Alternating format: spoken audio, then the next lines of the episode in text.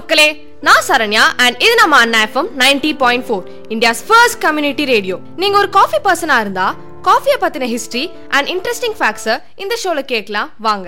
Coffee அப்படின்ற வார்த்தை கவா அப்படின்ற அரேபியன் வேர்ட்ல இருந்து மாதிரி வந்துச்சுன்னு ஹிஸ்டரி சொல்லுது.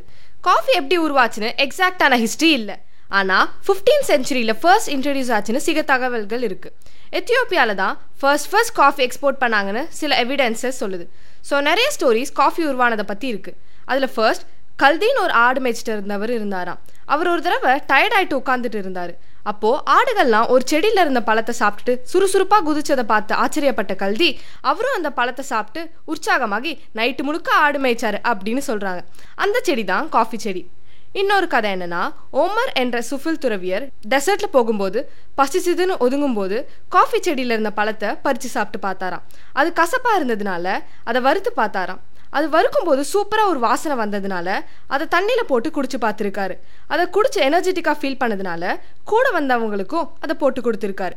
எல்லாருமே உடனே சுறுசுறுப்பானதை நினச்சி ஆச்சரியப்பட்டிருக்காங்க. நம்ம முன்னாடியே பார்த்த மாதிரி எத்தியோப்பியாவில் தான் காஃபி எக்ஸ்போர்ட்ஸ் பண்ணாங்க, ஓமனுக்கு அப்புறம் வேறு சில நாடுகளுக்கு. ஓமனில் இருந்த ட்ரேடர்ஸ்லாம் நம்ம ஏன் எத்தியோப்பியாவை டிபெண்ட் பண்ணியிருக்கணும் காஃபிக்கு, நம்மளும் இங்கே அந்த செடியை வளர்த்து மற்ற நாட்டுக்கு எக்ஸ்போர்ட்ஸ் பண்ணலாமேன்னு யோசிச்சாங்க. ஆனால் ஓமனோட ஸ்பெஷாலிட்டி என்னென்னா, அவங்க ரோஸ்டட் காஃபி பீன்ஸை மட்டுமே எக்ஸ்போர்ட் பண்ணாங்க.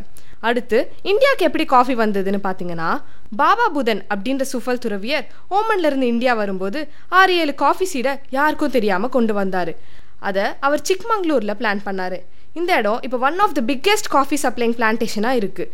அண்ட் இப்போ இந்த இடத்த பாபா புதன்கிரி அப்படின்னு சொல்கிறாங்க. கடைசியாக ஒரு இன்ட்ரெஸ்டிங் ஃபேக்டை சொல்லிக்க விரும்புகிறேன்.